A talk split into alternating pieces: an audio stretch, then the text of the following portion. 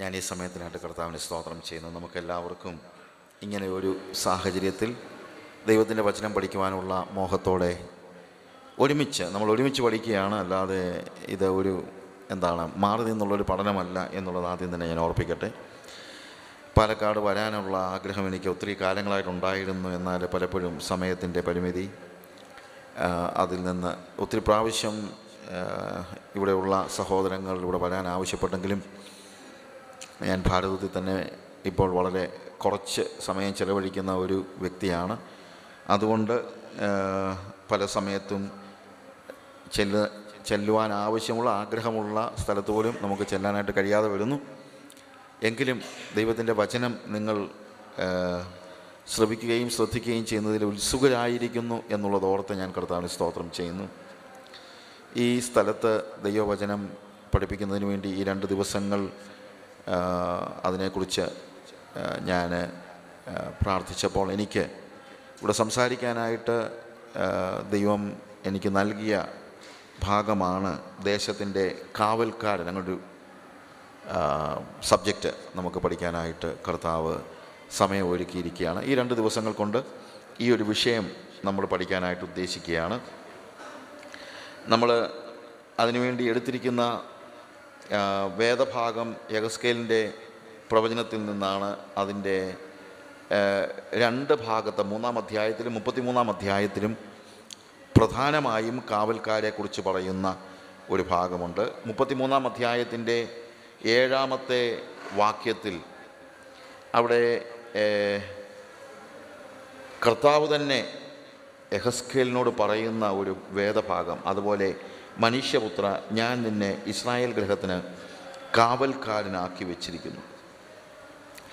ഈ കാവൽക്കാരൻ എന്ന വാക്ക് നമ്മളിപ്പോൾ കാവൽ എന്ന് പറയുമ്പോഴത്തേക്ക് നമ്മുടെ മനസ്സിൽ പെട്ടെന്ന് ഓക്കെ എല്ലായിടത്തും നമുക്കൊത്തിരി ഗാർഡുണ്ട് അതായത് എന്താണ് നമ്മളിവിടുത്തെ എ ടി എമ്മിന് പോലും പലപ്പോഴും എന്തുണ്ട് ഗാർഡുണ്ട് നമ്മൾ ഒരു പക്ഷേ കാവൽക്കാരൻ എന്ന് പറയും ഒരു വീടിന് കാവൽക്കാരൻ. കാവൽ എന്ന് പറയുമ്പോൾ നമ്മുടെ മനസ്സിൽ പെട്ടെന്ന് വരുന്നത് എന്താണ്? ഒരു വീടിന് കാവൽ നിൽക്കുന്ന ആൾ അല്ലെങ്കിൽ ഒരു ഓഫീസിന് കാവൽ നിൽക്കുന്ന ആൾ അതല്ലെങ്കിൽ ഒരു ബാങ്കിന് കാവൽ നിൽക്കുന്ന ആൾ എന്നൊക്കെ പെട്ടെന്ന് മനസ്സിൽ വരാൻ സാധ്യതയുണ്ട് ഇല്ലേ? പക്ഷേ ഇവിടെ കാവൽക്കാരൻ എന്ന വാക്ക് ഉപയോഗിച്ചിരിക്കുന്നത് മറ്റൊരർത്ഥത്തിലാണ്. അതായത് ഒരു പട്ടണത്തിന് അതിന്റെ ഗേറ്റിന്റെ അടുത്ത് പോയി കാവൽ നിൽക്കുന്ന വ്യക്തി എന്ന നിലയിലല്ല പ്രത്യുത ഒരു പട്ടണത്തിന് ആ പട്ടണക്കാരെല്ലാവരും കൂടെ ഒരു വലിയ ഗോപുരം പണിയുന്നു. ഒരു വാച്ച് ടവർ എന്ന് നമ്മൾ കേൾക്കും. ഒരു വീക്ഷാ ഗോപുരം. യഹോവ സാക്ഷികളുടെ ഒരു പുസ്തകമുണ്ട് വീക്ഷാഗോപുരം എന്ന് പറഞ്ഞാൽ. അതിന്റെ കാര്യമല്ല അതൊന്നും ആരും വായിച്ച് ജീവിതം കളയണ്ട. ഞാൻ പറഞ്ഞത് വാച്ച് ടവർ എന്ന് പറയുന്ന ആ, വാക്ക് ഇതുപോലെയുള്ള കാവൽ മാടങ്ങൾ കാവൽ ഗോപുരത്തെക്കുറിച്ച് പറയുന്നതാണ്. അത് ഒരു പട്ടണത്തിലെ ഏറ്റവും സ്ട്രാറ്റജിക് ആയിട്ടുള്ള ഒരു സ്ഥലത്ത് പണിതിട്ട് അതിന്റെ മുകളിൽ ഒരാളെ അവർ ആക്കിയിരിക്കുന്നു. ആ വാച്ച് ടവറിൽ നിന്ന് നോക്കിയാൽ പട്ടണം മുഴുവൻ കാണാമെന്ന് മാത്രമല്ല പട്ടണത്തിന് പുറത്ത് ഒരു പട്ടണത്തിന്റെ മതിലിനപ്പുറത്തുള്ള കാഴ്ചകൾ കൂടെ കാണാവുന്ന രീതിയിലുള്ള ഒരു വീക്ഷാഗോപുരം. അവിടെ ഇരിക്കുന്ന വ്യക്തിയെ സംബന്ധിച്ചിടത്തോളം ഒരു വാളും പിടിച്ചുകൊണ്ടിരിക്കുകയോ കുന്തം പിടിച്ചുകൊണ്ടിരിക്കുകയോ പോരാടുകയോ ഒന്നും അല്ല അയാളുടെ ജോലി. അയാളുടെ ജോലി എന്താണെന്ന് ചോദിച്ചാൽ ഈ പട്ടണത്തിന് വിരോധമായി ആരെങ്കിലും പട്ടണത്തെ ആക്രമിക്കാൻ വരികയാണെങ്കിൽ അയാൾ എന്ത് ചെയ്യണം?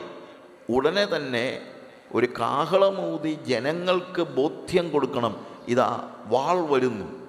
ആക്രമണം വരുന്നു. ഓക്കെ? അങ്ങനെ ജനങ്ങളെ ജനങ്ങൾക്ക് മുന്നറിയിപ്പ് കൊടുക്കുന്ന ഒരു ജനങ്ങൾക്ക് മുന്നറിയിപ്പ് കൊടുക്കുന്ന ഒരു വാച്ച് ടവർ അല്ലെങ്കിൽ ഒരു വാച്ച്മാൻ ഒരു വാച്ച്മാൻ അപ്പോൾ ആ മുന്നറിയിപ്പ് കൊടുക്കുന്ന വ്യക്തി എന്ന നിലയിലാണ് ഇവിടെ കാവൽക്കാരൻ എന്ന വാക്ക് ഉപയോഗിക്കുന്നത്. അല്ലാതെ പട്ടണത്തിന്റെ മുമ്പിൽ സെൻട്രി ആയിട്ട് നിന്ന് ആരെങ്കിലും കൊള്ളക്കാർ വരികയാണെങ്കിൽ അവരെ വിരട്ടി ഓടിക്കാനോ തല്ലി ഓടിക്കാനോ വെടിവെച്ച് ഓടിക്കാനോ ഉള്ള ഒരാളല്ല. മുന്നറിയിപ്പ് കൊടുക്കുന്ന വ്യക്തി എന്ന നിലയിൽ. അതുകൊണ്ട് കർത്താവ് പറയുന്ന ഈ വേദഭാഗത്ത് ഞാൻ നിന്നെ മുന്നറിയിപ്പ് കൊടുക്കുന്ന വ്യക്തിയാക്കി വച്ചിരിക്കുന്നു എന്ന് വേണം നമ്മൾ മനസ്സിലാക്കാൻ. എന്റെ ജനത്തിന് മുന്നറിയിപ്പ് കൊടുക്കുന്ന വ്യക്തിയാക്കി ഞാൻ നിന്നെ വെച്ചിരിക്കുന്നു. അതിന് നീ കാഹളമൂതുക എന്ന് പറയുന്നു. യശയാവിന്റെ പ്രവചനം അൻപത്തി എട്ടാം അധ്യായത്തിന്റെ യശയാവിന്റെ പ്രവചനം അൻപത്തി എട്ടാം അധ്യായത്തിന്റെ ഒന്നാമത്തെ വാക്യത്തിൽ ഉറക്ക വിളിക്ക അടങ്ങിയിരിക്കരുത്. കാഹളം പോലെ നിന്റെ ശബ്ദമുയർത്തി എന്റെ ജനത്തിന് അവരുടെ ലംഘനത്തെയും യാക്കോബ് ഗൃഹത്തിന് അവരുടെ പാപങ്ങളെയും അറിയിക്കുക. അപ്പോൾ ഇവിടെ കാഹള ശബ്ദം പോലെ ഒരു കാവൽക്കാരൻ അവൻ പറയുന്ന അവന്റെ പ്രബോധനമെന്ന് പറയുന്നത് ശരിക്കും ഒരു ശത്രുവിന്റെ വാളിനെക്കുറിച്ച് മാത്രമല്ല മുന്നറിയിപ്പ് കൊടുക്കുന്നത് എപ്പോഴും ശത്രുവിന്റെ കാര്യത്തെക്കുറിച്ച് മാത്രമല്ല. പിന്നെ എന്തിനൂടെ പറയുന്നുണ്ട്? എന്റെ ജനത്തിന് അവരുടെ ലംഘനത്തെയും യാക്കോബ് ഗൃഹത്തിന് അവരുടെ പാപങ്ങളെയും അറിയിക്കുക. നോക്ക്. അപ്പോൾ മുന്നറിയിപ്പ് ആർക്ക് മാത്രമല്ല വേണ്ടത്? പുറത്തുള്ള ഒരു ആക്രമണത്തെക്കുറിച്ച് മാത്രമല്ല പുറത്തുള്ളവർക്ക് പുറത്തുള്ളവർക്ക് കാഹളമൂതണം. അത് വേറെ കാര്യം. നമ്മളെക്കുറിച്ച് ദൈവം മറ്റുള്ളവർക്ക് മുന്നറിയിപ്പ് നൽകാൻ ആഗ്രഹിക്കുന്നുണ്ട്. അതുപോലെ സഭയ്ക്കുള്ളിലും ഇവിടെ സഭയെക്കുറിച്ചാണ് പറയുന്നത് അല്ലേ? എന്റെ ജനത്തിന് അവരുടെ ലംഘനത്തെയും യാക്കോബ് ഗൃഹത്തിന് അവരുടെ പാപങ്ങളെയും അറിയിക്കുക. അപ്പോൾ ഇത് വിജാതീയരോടുള്ള ഒരു സുവിശേഷ പ്രവർത്തനത്തെക്കുറിച്ച് മാത്രമല്ല അതിനെ ഒരിക്കലും നമുക്ക് അവഗണിക്കാനായിട്ട് കഴിയുകയില്ല. പക്ഷെ അതിനെക്കുറിച്ച് മാത്രമല്ല പ്രത്യേകത എന്താണ്? ഇസ്രായേൽ ജനത്തോട് ദൈവസഭയോട് അവർക്കും അവരുടെ ലംഘനങ്ങളെക്കുറിച്ച് മുന്നറിയിപ്പ് കൊടുക്കുക എന്നുള്ള ഉത്തരവാദിത്തം ആർക്കുണ്ട്? ഒരു കാവൽക്കാരന് ഉണ്ട്. ഇന്ന് നമ്മൾ ഇവിടെ ദൈവം നമ്മളെ കാവൽക്കാരാക്കി വെച്ചിരിക്കുന്നു എന്ന് പറയുമ്പോൾ രണ്ട് രീതിയിലുമുണ്ട് അത് രണ്ടിനെക്കുറിച്ച് ഞാൻ പറയാം. അതായത് പുറത്തുള്ളവരോട് അവരുടെ ലംഘനത്തെക്കുറിച്ച് അവർക്ക് എന്ത് സംഭവിക്കാൻ പോകുന്നതിനെക്കുറിച്ച് നമ്മൾ മുന്നറിയിപ്പ് കൊടുക്കണം. എന്നാൽ അതേപോലെ തന്നെ സഭയ്ക്കുള്ളിലുള്ള ലംഘനം ചെയ്യുന്ന വ്യക്തികളോട് പാപം ചെയ്യുന്ന വ്യക്തികളോട് അവരോട് നമ്മൾ എന്ത് ചെയ്യേണ്ടി വരും? മുന്നറിയിപ്പ് കൊടുക്കേണ്ടി വരും എന്നുള്ളത് നമ്മൾ മറന്നു പോകരുത് ഇരമ്യാവിന്റെ പ്രവചനം അതിന്റെ നാലാം അധ്യായത്തിലേക്ക് നമ്മൾ വരുമ്പോൾ നാലാം അധ്യായം അതിന്റെ അഞ്ചാമത്തെ വാക്യത്തിൽ യഹൂദയിൽ അറിയിച്ച് യെരുശലേമിൽ പ്രസിദ്ധമാക്കി ദേശത്ത് കാഹളമൂതുവാൻ പറയുവിൻ കൂടി വരുവിൻ നമുക്ക് ഉറപ്പുള്ള പട്ടണങ്ങളിലേക്ക് പോകാം എന്ന് ഉറക്കെ വിളിച്ചു പറയുവിൻ. അപ്പോൾ അവിടെ പറയുന്നത് ഒരു ഗാദറിങ്ങിനെ കുറിച്ചാണ്. അപ്പോൾ മുന്നറിയിപ്പ് കാവൽക്കാരൻ എന്ത് ചെയ്യുന്നുണ്ട്? മുന്നറിയിപ്പ് കൊടുക്കുന്നുണ്ട്. കാഹളമൂതുന്നത് മുന്നറിയിപ്പ് കൊടുക്കാനാകാം. കാഹളമൂതുന്നത് കൂട്ടിവരുത്താൻ വേണ്ടിയാകാം. ഗാതറിങ് ആളുകളെ കൂട്ടിവരുത്താൻ വേണ്ടി. കൂട്ടി വന്ന് അവർ ഒരുമിച്ച് കൂടി വന്നിട്ട് ഒരു പക്ഷേ ആ സഭയോടുള്ള ഒരു ദൂത് പറയാനായിട്ട്. ഇസ്രായേൽ സഭയോട് സംസാരിക്കുമ്പോഴത്തേക്ക് യോവേലിന്റെ പ്രവചനത്തിൽ ഇവിടെ പറയുന്ന അതാണ് ഇരമ്യാവിന്റെ പ്രവചനം നാലാം അധ്യായത്തിന് അഞ്ചാം വാക്യത്തിൽ യഹൂദയിൽ അറിയിച്ച് യരുസലേമിൽ പ്രസിദ്ധമാക്കി ദേശത്ത് കാഹളമൂതുവാൻ പറവിൻ കൂടി വരുവിൻ. ഗാദർ ചെയ്യണം. ചിലപ്പോൾ പ്രതിസന്ധികൾ വരുമ്പോൾ ഒറ്റയ്ക്കായിരിക്കത്തില്ല നമ്മളതിനെ നേരിടുന്നത്. ഒറ്റയ്ക്ക് നേരിടാൻ ഒരു പക്ഷേ നമുക്ക് കഴിഞ്ഞെന്ന് വരില്ല. അപ്പോൾ എന്ത് ചെയ്യേണ്ടി വരും? ഒരുമിച്ച് കൂടി വരേണ്ടതായ ആവശ്യമുണ്ടാകാം. ഇനി അത് തന്നെയല്ല യോവേലിന്റെ പ്രവചനം വായിക്കുമ്പോൾ യോവേലിന്റെ പ്രവചനം രണ്ടാം അധ്യായത്തിൽ യോവേൽ പ്രവചനം രണ്ടാം അധ്യായന്റെ ഒന്നാം വാക്യത്തിൽ സിയോനിൽ കാഹളമൂതുവിൻ എന്റെ വിശുദ്ധ പർവതത്തിൽ അയ്യം വിളിപ്പിൻ യഹോവയുടെ ദിവസം വരുന്നത് കൊണ്ട് അത് അടുത്തിരിക്കുന്നത് കൊണ്ട് ദേശത്തിലെ സകല നിവാസികളും നടങ്ങിപ്പോകട്ടെ. സിയോനിൽ കാഹളമൂതുവിൻ സിയോനിൽ.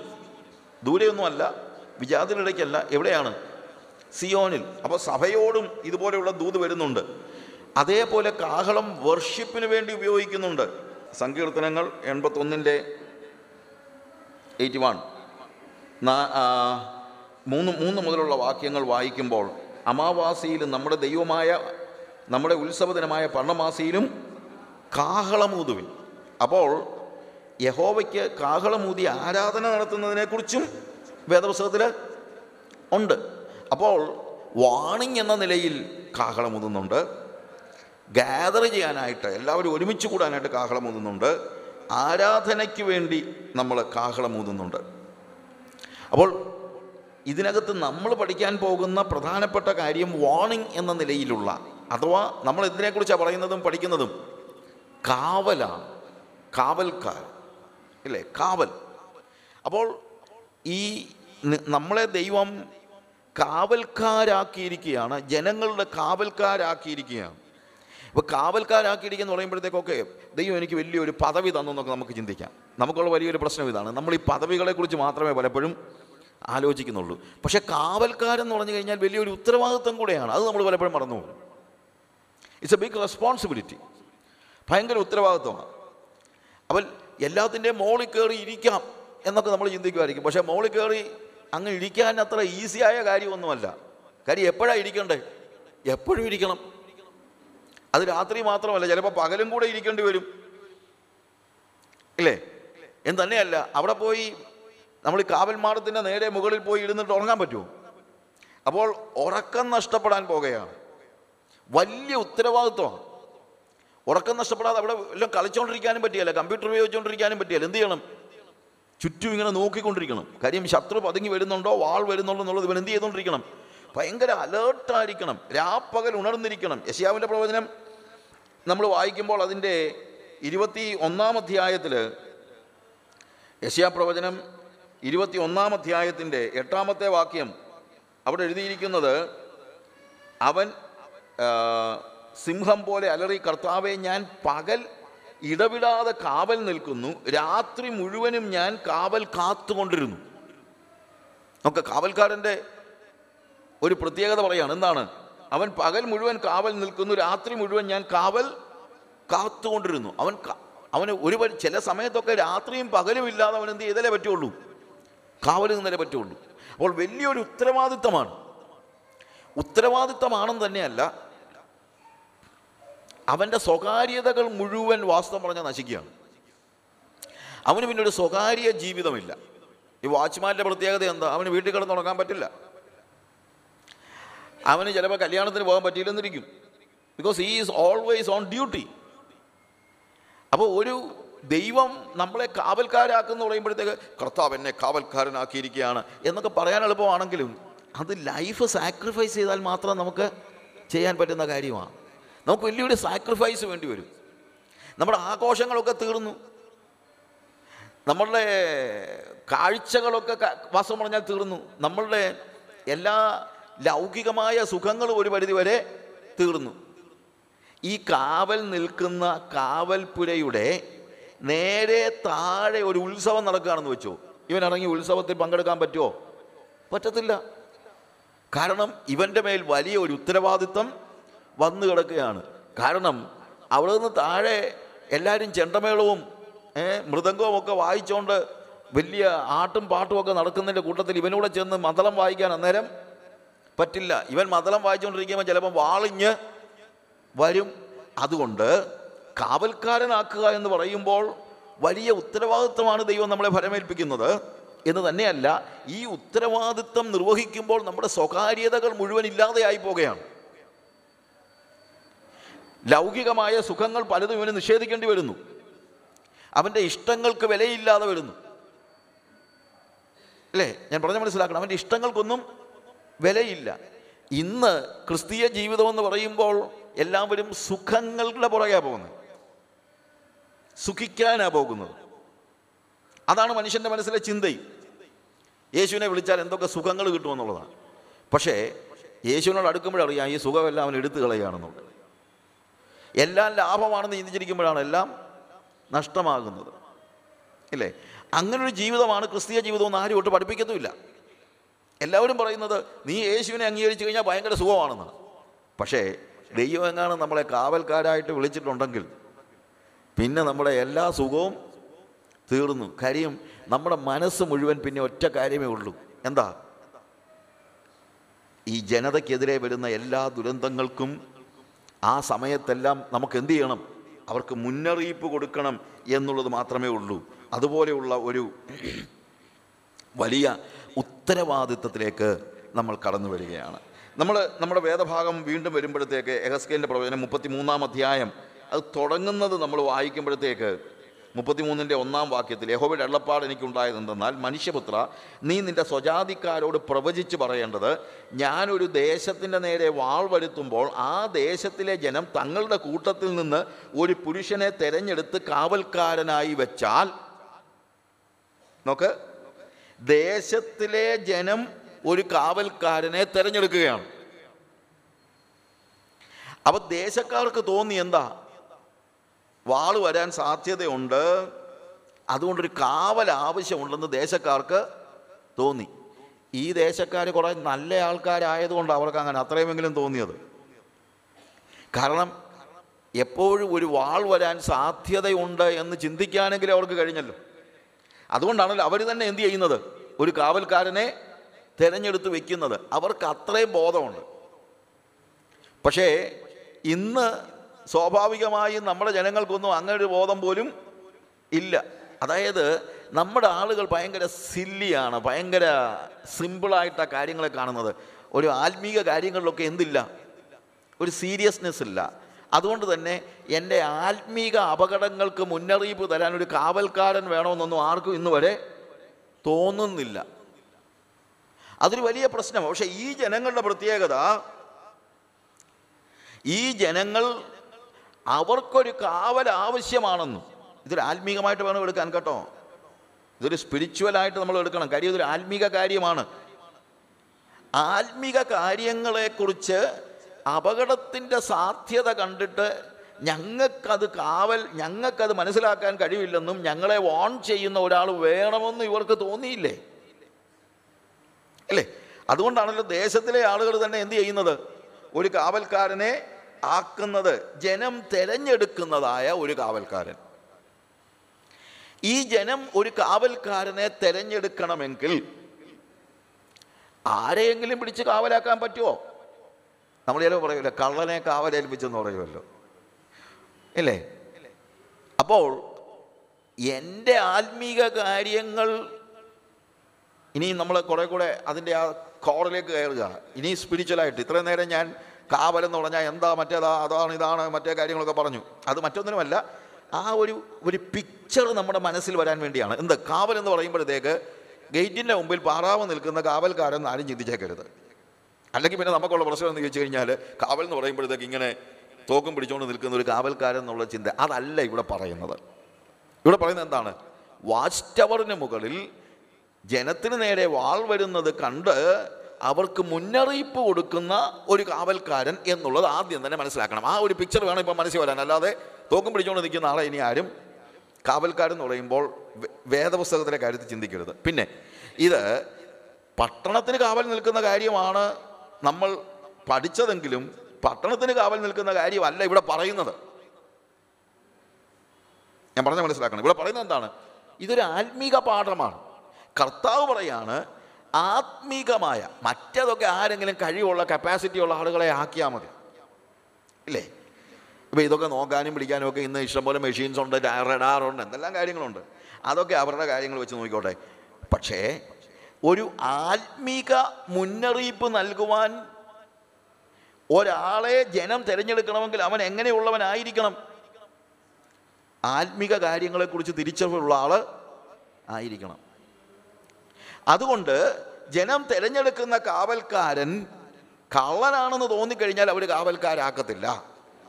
അവൻ സാക്ഷ്യമുള്ളവൻ ആയിരിക്കണം. അവൻ ഫെയ്ത്ത്ഫുൾ ആയിരിക്കണം. വിശ്വസ്തനായിരിക്കണം. അവൻ അവിശ്വസ്തനാണെങ്കിൽ അവനെ കാവൽക്കാരനാക്കിയിട്ട് കാര്യമുണ്ടോ? ഇല്ല. ഇനി ഈ ജനം തിരഞ്ഞെടുക്കുമ്പോൾ അവരുടെ കാഴ്ച വെച്ച് ആത്മീകരെന്ന് ചിന്തിക്കുന്നവരെ അവർ തിരഞ്ഞെടുക്കുന്നു. അതെപ്പോഴും ശരിയാകണമെന്ന് നിർബന്ധമില്ല. എല്ലാവരും ഏതെങ്കിലും തരത്തിലുള്ള ആത്മീക നേതാക്കളെ കാവൽക്കാരാക്കിയിട്ടുണ്ട്. ഇവിടുത്തെ എല്ലാ മതങ്ങളും അവരുടെ സ്പിരിച്വൽ കാര്യങ്ങൾ നോക്കാൻ ആരെയെങ്കിലുമൊക്കെ എന്ത് ചെയ്തിട്ടുണ്ട്? ഏൽപ്പിച്ചിട്ടുണ്ട്. പൂജാരിമാരായിരിക്കാം പുരോഹിതന്മാരായിരിക്കാം പാസ്റ്റർമാരായിരിക്കാം ആരും ആയിക്കോട്ടെ മുല്ല ആയിരിക്കാം ആരും ആയിക്കോട്ടെ. അവരുടെ അണ്ടർസ്റ്റാൻഡിങ് അനുസരിച്ച് ആരെയെങ്കിലുമൊക്കെ അവരെന്ത് ചെയ്തിട്ടുണ്ട്? കാവൽക്കാരാക്കിയിട്ടുണ്ട്. അവർ ചിന്തിക്കുന്നത് ഞങ്ങളെയൊക്കെ എല്ലാ ആത്മീക കാര്യങ്ങളിലും മുന്നറിയിപ്പ് തരാൻ ഇവർക്ക് കപ്പാസിറ്റി ഉണ്ടെന്ന ഇവരുടെ ചിന്ത.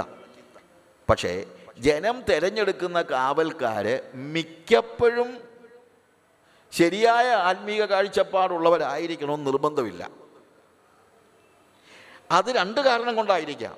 ഒന്ന് ജനങ്ങളുടെ ഇഗ്നറൻസ്. ജനങ്ങൾക്ക് ആത്മീയത എന്താണെന്ന് അറിയത്തില്ലെങ്കിൽ അവർ തിരഞ്ഞെടുക്കുന്ന ആത്മീയ നേതാക്കന്മാർ ആത്മീയ പക്വതയുള്ളവരായിരിക്കണമെന്ന് നിർബന്ധമില്ല. രണ്ടാമത് മറ്റൊരു കാര്യങ്ങളുണ്ട്. ഞങ്ങൾ ആത്മീക നേതൃത്വത്തിന് യോജിക്കുന്നവരാണെന്ന് തെറ്റിദ്ധരിപ്പിക്കുന്ന ചില ആത്മീക നേതാക്കളുണ്ട്. അതായത് ഞങ്ങൾ വന്നു കഴിഞ്ഞാൽ ഇതെല്ലാം അങ്ങ് ശരിയാക്കി തരും. ഞങ്ങൾ വന്നു കഴിഞ്ഞാൽ എല്ലാം നേരെയാകും എന്നൊക്കെ മനുഷ്യനെ തെറ്റിദ്ധരിപ്പിക്കുന്ന ആളുകളുണ്ട്. അപ്പോൾ നമ്മൾ ചിന്തിക്കും ഇയാളെ നമുക്കൊരു നേതാവായിട്ട് കിട്ടുകയാണെങ്കിൽ പിന്നെ നമ്മുടെ സകല ആത്മീക പ്രശ്നങ്ങളും പരിഹരിക്കപ്പെട്ടു.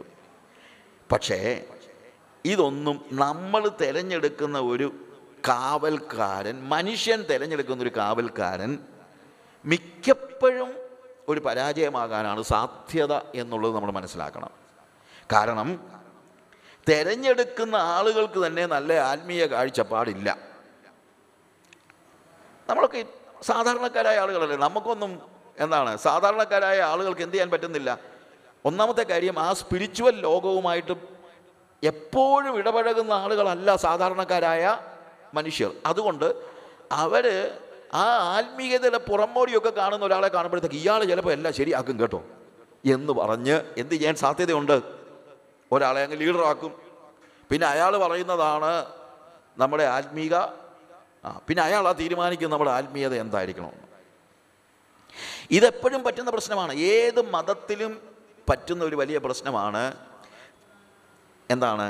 ശരിയായ ആത്മീക പക്വതയില്ലാത്ത നേതാക്കന്മാർ ജനങ്ങളെ വഞ്ചിക്കുന്നത്. അതെന്തുകൊണ്ടാണ്? ദേശത്തിലെ ഇവിടെ നമ്മൾ വായിച്ച കാര്യം തന്നെ അതാണ്. നീ നിന്റെ ജാതിക്കാരോട് പ്രവചിച്ചു പറയേണ്ടത് ഞാൻ ദേശത്തിന്റെ നേരെ വാൾ വരുത്തുമ്പോൾ ആ ദേശത്തിലെ ജനം തങ്ങളുടെ കൂട്ടത്തിൽ ഒരു പുരുഷനെ തിരഞ്ഞെടുത്ത് കാവൽക്കാരനാക്കി വെച്ചാൽ. ഞാൻ പറഞ്ഞല്ലോ ആ ജനങ്ങളെ ഞാൻ അപ്രീഷിയേറ്റ് ചെയ്യുന്ന എന്തിനാന്ന് ചോദിച്ചു കഴിഞ്ഞാൽ ഏറ്റവും കുറഞ്ഞത് അവർ പറഞ്ഞു എന്താ? ഞങ്ങൾക്ക് ആത്മീയമായ വേണ്ടത്ര കാഴ്ചപ്പാടൊന്നും ഇല്ല. അതുകൊണ്ട് ഞങ്ങൾ അപകടത്തിൽ ചെന്ന് ചാടാൻ സാധ്യതയുണ്ട്. അതുകൊണ്ട് ഞങ്ങൾക്കൊരു കാവൽക്കാരനെ വേണമെന്ന് പലപ്പോഴും പറഞ്ഞു. എന്നാൽ ഈ കാവൽക്കാർ മിക്കപ്പോഴും അവരുദ്ദേശിക്കുന്ന അല്ലെങ്കിൽ ഈ വാൾ വരുന്നതിനെ കണ്ട് മുന്നറിയിപ്പ് നൽകുന്നതിൽ അത്ര തൽപരരായ ആളുകളൊന്നുമല്ല. അതിന്റെ ഒരു കാരണം ഇവർ പലരും അൺകൺസേൺഡ് ആണ്. അതിനെക്കുറിച്ച് ഞാൻ പിന്നീട് പറയാം. പിന്നെ ജനങ്ങൾക്ക് ഇഷ്ടപ്പെടുന്ന ആളുകളെയല്ലേ ഇവർ കാവൽക്കാരാക്കി വെക്കുന്നത്?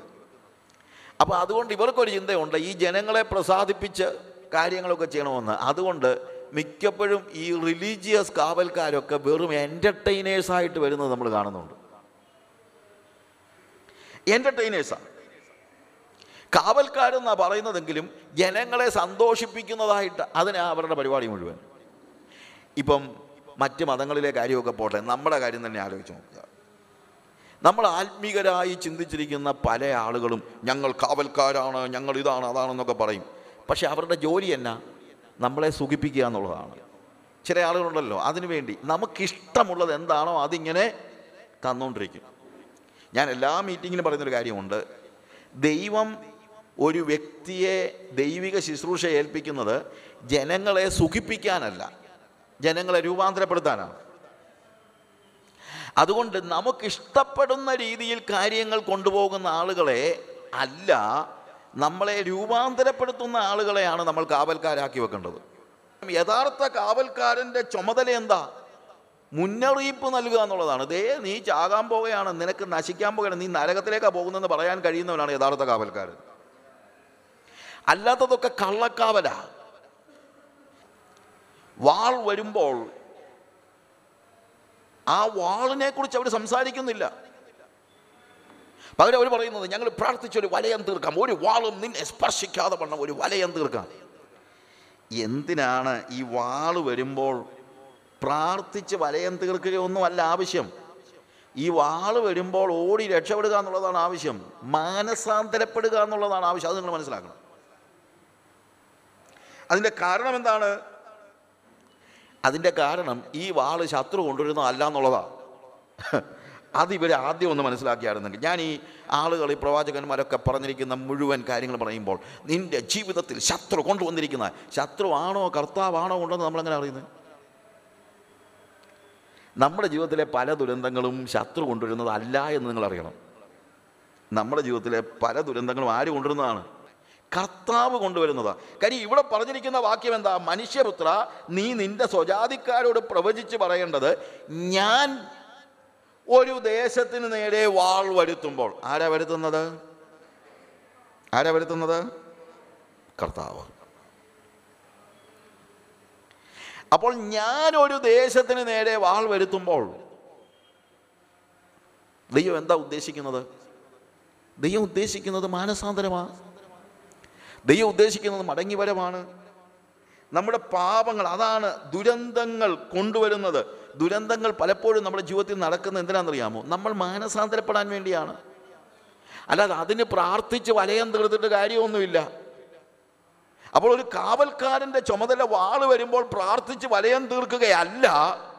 ഒരു കാവൽക്കാരന്റെ ചുമതല ദേ നീ അനുസരിക്കാത്തത് കൊണ്ട് നീ കള്ളത്തരം കാണിക്കുന്നത് കൊണ്ട് നീ കള്ളക്കണക്ക് എഴുതുന്നത് കൊണ്ട് നീ മോഷ്ടിക്കുന്നത് കൊണ്ട് നീ വ്യഭിചാരം ചെയ്യുന്നത് കൊണ്ട് നിനക്കെതിരെ ദൈവം വാൾ വരുത്തുന്നു. ആ ദൈവത്തിന്റെ വാൾ പ്രാർത്ഥിച്ച് മാറ്റാൻ പറ്റുമോ അത് പ്രാർത്ഥിച്ച് മാറ്റുന്നതല്ല പ്രത്യുത രൂപാന്തരപ്പെടുത്തുമ്പോൾ രൂപാന്തരപ്പെടുമ്പോൾ മാറ്റുന്നതാണ്. രൂപാന്തരപ്പെടുമ്പോൾ. ഞാൻ ഈ കഴിഞ്ഞ ദിവസം ഒരു കൺവെൻഷന് ഫാസ്റ്റിംഗ് പ്രെയറിന്. ഞാൻ അവിടെ പറഞ്ഞ് നമ്മൾ പ്രാർത്ഥിച്ചത് കൊണ്ടൊന്നും ദൈവത്തിന് മാറ്റം വരത്തില്ല. നമ്മൾ മാറുമ്പോഴേ ദൈവം മാറുള്ളത് ഞാൻ പറഞ്ഞ മനസ്സിലാക്കണം. നമ്മൾ പ്രാർത്ഥിക്കുമ്പോഴല്ല ദൈവം മാറുന്നത്. നമ്മൾ മാറുമ്പോഴാണ് ദൈവം മാറുന്നത്. അത് കഴിഞ്ഞ് പ്രാർത്ഥിച്ച ആൾക്ക് അത്ര ഇഷ്ടപ്പെട്ടില്ല. അദ്ദേഹം പറഞ്ഞു കർത്താവേ യോനായുടെ പുസ്തകത്തിൽ.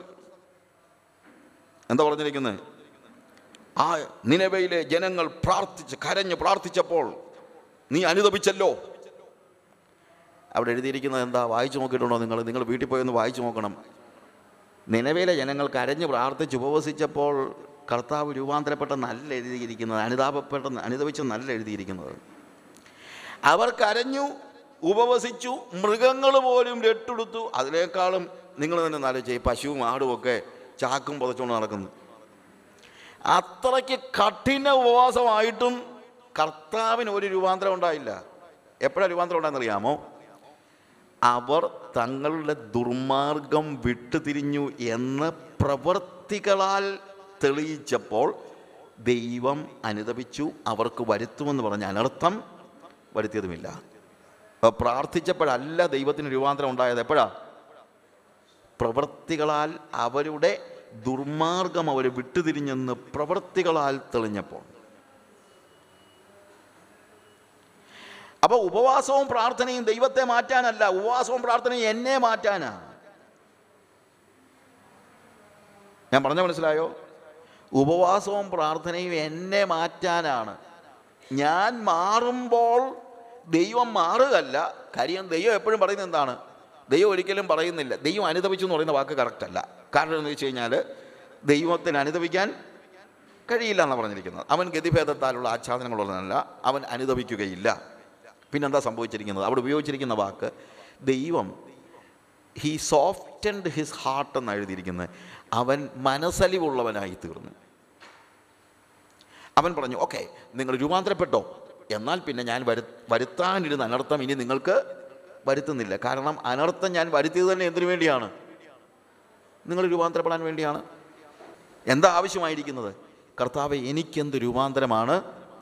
വേണ്ടതെന്ന് ദൈവസന്നിധിയിൽ ചോദിച്ച് നമുക്കൊരു രൂപാന്തരം ഉണ്ടാവുകയാണ് ആവശ്യം. ഹലലൂയ അപ്പോൾ അതുകൊണ്ട് ഈ ദുരന്തങ്ങൾ വരുന്നത് അയക്കുന്നത് ദൈവമാണ്. എന്ന്. യോവേന്റെ പ്രവചനം ഞാൻ പെട്ടെന്നൊന്ന് വായിച്ചു പോകുകയാണ് സമയത്തിന്റെ പരിമിതി കൊണ്ട് ഒന്നാം അധ്യായത്തിന്റെ നാലാമത്തെ വാക്യത്തിൽ വലിയൊരു ദുരന്തം വരുന്നുണ്ട്. അവിടെ എന്താണ്? തുള്ളൻ ശേഷിപ്പിച്ചത് വെട്ടുക്കിളി തിന്നു വെട്ടിക്കളി ശേഷിപ്പിച്ചത് വിട്ടിൽ തിന്നു വിട്ടിൽ ശേഷിപ്പിച്ചത് പച്ചപ്പുഴു തിന്നു. ഓ ഭയങ്കര ദുരന്തമാണ്. അപ്പോഴെല്ലാം ഒരു പക്ഷേ അന്ന് ടെലിവിഷൻ പ്രസംഗരുണ്ടായിരുന്നേ പറഞ്ഞേനേയും ഇതാ നമ്മൾക്ക് പ്രാർത്ഥനയുടെ സമയമാണിപ്പോൾ. ഇപ്പോൾ പ്രാർത്ഥിച്ച ഈ എല്ലാ അന്ധകാര ശക്തികളെയും നമ്മൾ ബന്ധിക്കുകയാണ്. എല്ലാ പച്ചപ്പുഴവും മാറിപ്പോകട്ടെ എല്ലാ തുള്ളനും മാറിപ്പോകട്ടെ എന്നൊക്കെ ഒത്തിരി പ്രാർത്ഥന നടന്നു കാണും. പക്ഷേ രണ്ടാം അധ്യായത്തിലേക്ക് വരുമ്പോൾ കർത്താവ് പറയുന്നൊരു കാര്യമുണ്ട്. അവർ രൂപാന്തരപ്പെടുമെന്ന് മനസ്സിലായപ്പോൾ അതിന്റെ ഇരുപത്തി അഞ്ചാമത്തെ വാക്യത്തിൽ വേഴ്സ് ട്വന്റി ഫൈവ് അവിടെ പറഞ്ഞിരിക്കുകയാണ് ഞാൻ നിങ്ങളുടെ ഇടയിൽ അയച്ചിരിക്കുന്ന എന്റെ മഹാസൈന്യമായ വെട്ടുക്കിളിയും വിട്ടിലും തുള്ളനും പച്ചപ്പുഴുവും തിന്നുകളഞ്ഞ സംവത്സരങ്ങൾക്ക് വേണ്ടി ഞാൻ നിങ്ങൾക്ക് പകരം നൽകുമെന്ന്. വെട്ടുക്കിളിയെയും വിട്ടിലിനെയും തുള്ളനെയും പച്ചപ്പുഴുവിനെയും ഒക്കെ ആരാ അയച്ചത്? കർത്താവ് പറയാം അവരെന്റെ സൈന്യമാണ്. ഞാൻ വിട്ടതാ. എന്തിനാ? നിങ്ങൾ മാനസാന്തരപ്പെടാൻ. നിങ്ങൾ മാനസാന്തരപ്പെട്ടതുകൊണ്ട് ഞാൻ എന്ത് ചെയ്യാൻ പോകുകയാ നിങ്ങൾക്ക് അന്ന് നഷ്ടപ്പെട്ടതൊക്കെ ഞാൻ എന്ത് ചെയ്യാൻ പോവുകയാണ്? തിരിച്ചു തരാൻ പോവുകയാണ്. മാനസാന്തരപ്പെട്ടത് കൊണ്ടാണ് അല്ലാതെ പ്രാർത്ഥിച്ചത് കൊണ്ടല്ല. പ്രാർത്ഥിക്കണം. എന്തിനാണ് പ്രാർത്ഥിക്കുന്നത്? ഞാൻ മാനസാന്തരപ്പെടാൻ പ്രാർത്ഥിക്കണം. അതിനുവേണ്ടി ഉപവാസം എടുക്കണം. അതിനുവേണ്ടി കരയണം. ദൈവസന്നിധിയിൽ കരഞ്ഞ ഉപവാസം എടുത്ത് എനിക്കൊരു രൂപാന്തരം ഉണ്ടാകണം. അന്നേരം എന്തു ചെയ്യും? ആ രൂപാന്തരം ഉണ്ടായി എന്ന് ദൈവം കാണുമ്പോൾ നമ്മുടെ വെട്ടുക്കിളിയെയും തുള്ളനും ഒക്കെ നീങ്ങി പോറാ ഞാൻ എന്തിനു വേണ്ടി നിന്നെ അയച്ചോ? ആ കാര്യം നടന്നു. അതുകൊണ്ട് വെട്ടുക്കിളി പോലെ തുള്ളനും പച്ചപ്പുഴും എല്ലാം ഇങ്ങ് തിരിച്ചു പോരെ എന്ന് കർത്താവ് പറയും. അതിൽ തന്നെയല്ല മഞ്ഞും മഴയും ഒക്കെ അയച്ച് സമൃദ്ധി നമുക്ക് നൽകുമെന്നാണ് അവിടെ എഴുതിയിരിക്കുന്നത്. പക്ഷേ മാനസാന്തരമാണ് അവിടെ ആവശ്യമായിരിക്കുന്നത്. അല്ലാതെ എന്താ? ഇതിനെ ശാസിച്ചകറ്റുക എന്നുള്ളതല്ല അവിടുത്തെ ആവശ്യം എന്ന് നമ്മൾ മനസ്സിലാക്കണം. എന്നാൽ ഇന്ന് ജനങ്ങളാക്കി വച്ചിരിക്കുന്ന ഈ ഇഷ്ട കാവൽക്കാരുണ്ടല്ലോ ഞാൻ ഒരാളെ കാവൽക്കാർ അല്ലെങ്കിൽ ഞങ്ങളെല്ലാം കൂടെ കൂടി കമ്മിറ്റി കൂടി ഒരാളെ തിരഞ്ഞെടുത്ത് ഇന്നതാണല്ലോ. ഇന്ന് ദൈവമൊന്നും അല്ലല്ലോ ആരെയും ആക്കുന്നത് കമ്മിറ്റിയും കൗൺസിലും അല്ലേ? കൗൺസിൽ അയക്കുന്ന അല്ലെങ്കിൽ കമ്മിറ്റി കൂടി ഭൂരിപക്ഷാഭിപ്രായം തിരഞ്ഞെടുക്കുന്ന ഒരു പാസ്റ്ററോ അച്ഛനോ തിരുമേനിയോ ആരാന്ന് പറഞ്ഞാൽ അവർക്കൊന്നും ദൈവഹിതത്തിനനുസരിച്ച് ജനങ്ങളെ നയിക്കാൻ കഴിയത്തില്ല. കാര്യം വോട്ട് വോട്ടിട്ട് തിരഞ്ഞെടുക്കുന്നവന്റെ അടുത്ത ലക്ഷ്യം കൂടുതൽ വോട്ട് അടുത്ത പ്രാവശ്യം നേടുക എന്നുള്ളതാണ്.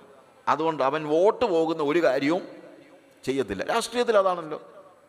രാഷ്ട്രീയക്കാരോട് നമ്മൾ എന്തെങ്കിലും പറയുമ്പോഴത്തേക്ക് ബ്രദറെ അല്ലെങ്കിൽ സഹോദര അവിടെ നമുക്കൊരു കുറച്ച് വോട്ടുള്ളതാണ് അവിടെ എന്തെങ്കിലും കാണിച്ചു കഴിഞ്ഞാൽ പിന്നെ അതങ്ങ് പോകും. വോട്ട് മാത്രമേ ഉള്ളൂ. രാഷ്ട്രീയക്കാരനെ സംബന്ധിച്ചിടത്തോളം വോട്ടാണ് പ്രധാനം. രാഷ്ട്രീയക്കാരൻ സഭയ്ക്ക് പുറത്താണെങ്കിലും സഭയ്ക്ക് അകത്താണെങ്കിലും അവൻ ആകെപ്പാടെ എന്ത് മാത്രമേ നോക്കത്തുള്ളൂ. വോട്ട് കിട്ടുമെന്ന് മാത്രമേ നോക്കത്തുള്ളൂ. കാര്യം വോട്ട് കിട്ടിയാലേ ഇവന് അധികാരം കിട്ടത്തുള്ളൂ. അധികാരം കിട്ടിയാലേ കസേര കിട്ടത്തുള്ളൂ. കസേര കിട്ടിയാലേ അവിടെ ഇരുന്ന് ഇങ്ങനെ ആ പിന്നെന്തോ സംഭവിക്കുന്നുള്ളതൊന്നും ഞാൻ പറയുന്നില്ല. അവിടെ ഇരുന്ന് അങ്ങ് പശ പിടിച്ചങ്ങ് പോയിരിക്കുക. പിന്നെ അതിനകത്തൊന്നും എണീറ്റ് വരത്തില്ല. ഒരു വ്യാജ സ്വർഗത്തിൽ ഒരു വ്യാ വിഡ്ഢി സ്വർഗത്തിൽ അല്ലേ? വിഡ്ഢി സ്വർഗത്തിൽ സ്വർഗമല്ലത് അതിനകത്ത് കയറിയിരിക്കണമെങ്കിൽ അങ്ങനെയുള്ള ഒരു വ്യക്തിക്ക് നിങ്ങളോട് മാനസാന്തരപ്പെടണമെന്ന് പറയാനൊന്നും പറ്റത്തില്ല. കാര്യം നിങ്ങളെങ്ങാനും പിണങ്ങിക്കഴിഞ്ഞാൽ നിങ്ങളുടെ വോട്ട് പോകും. അതുകൊണ്ട് വോട്ട് നോക്കി നടക്കുന്ന ആളുകൾ പോപ്പുലറായിട്ട് നടക്കുന്ന ആളുകൾ അത് പോപ്പുലർ പ്രീച്ചേഴ്സും പറയത്തില്ല. ടി വിയിലെ പോപ്പുലർ പ്രീച്ചേഴ്സ് ആരും നീ മാനസാന്തരപ്പെടണമെന്ന് പറയത്തില്ലല്ലോ. നിന്നെ അനുഗ്രഹിക്കുമെന്നല്ല പറയത്തുള്ളൂ. വേറെ വല്ലതും പറയൂ. അവരാരും മാനസാന്തരപ്പെടണമെന്നും ഇല്ലെങ്കിൽ നീ നശിച്ചു പോകുമെന്നും കത്തുന്ന തീപ്പൊയ്കെ നീ തള്ളിയിടുമെന്ന് ആരെങ്കിലും പറയൂ. ഒരുതരം പറയത്തില്ലല്ലോ. അവരെല്ലാം പറയുന്നത് ഇന്ന് കർത്താവ് വന്നിട്ടുണ്ട് നിന്നെ അനുഗ്രഹിക്കാനായിട്ട്. പാപിയെ അനുഗ്രഹിക്കാനായിട്ട് എവിടെ ഈ കർത്താവ് വരുന്നത്? എനിക്കറിയത്തില്ല. കർത്താവ് പാപിയെ അനുഗ്രഹിക്കുന്ന അവന്റെ പാപം മാറ്റിക്കൊണ്ട് അല്ലാതെ അവന് കാറ് കൊടുത്തോണ്ടൊന്നുമല്ല. പോപ്പുലർ പ്രീച്ചേഴ്സിന്റെ പ്രസംഗങ്ങളിൽ പെട്ടുപോയിരിക്കുന്ന ആളുകളോട് ഞാൻ പറയട്ടെ. നിങ്ങളവരെ പോപ്പുലർ ആക്കിയിരിക്കുന്നു. അവർ ദൈവം പറഞ്ഞിട്ട് വന്നൊന്നുമല്ല. അവർക്ക് നിങ്ങളെ പിണക്കാൻ പറ്റത്തില്ല. അവർ അൺഫെയ്ത്ത്ഫുള്ളാണ് അവർ കാവലിന്റെ കാര്യമൊന്നും അവരോട് ചോദിച്ചിട്ട് കാര്യമൊന്നുമില്ല. അവരതിനെക്കുറിച്ച് ആലോചിക്കുന്നതൊന്നുമില്ല അവർക്ക് അവരാണ് പ്രധാനം. അല്ലാതെ നിങ്ങളൊന്നുമല്ല. നിങ്ങൾ ചിന്തിക്കും നിങ്ങളോട് വലിയ ഇതാണെന്നൊക്കെ. അങ്ങനെയൊന്നുമല്ല ഇവിടെ യശയാവചന്റെ പ്രവചന പ്രവചനം അൻപത്തി ആറാം അധ്യായത്തിൽ ഇതുപോലുള്ള പത്ത് മുതലുള്ള വാക്യങ്ങൾ വായിക്കുമ്പോൾ അവിടെ ഇതുപോലുള്ള കുറച്ച് കാവൽക്കാരുടെ കാര്യം പറയുന്നുണ്ട്. പത്ത് പത്താമത്തെ വാക്യത്തിൽ അവന്റെ കാൽ കാവൽക്കാർ കുരുടന്മാർ.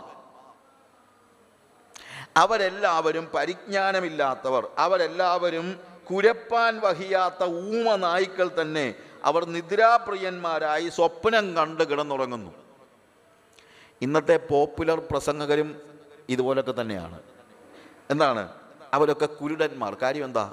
വരാൻ പോകുന്ന ന്യായവിധിയുടെ വാൾ ഇവരാരും കാണുന്നില്ലല്ലോ. അവരാകപ്പാടെ എന്തേ കാണുന്നുള്ളൂ? അവരിവിടുത്തെ ലോകത്തിലെ ലൗകികമായ സുഖങ്ങളെ മാത്രമേ അവർ കാണുന്നുള്ളൂ.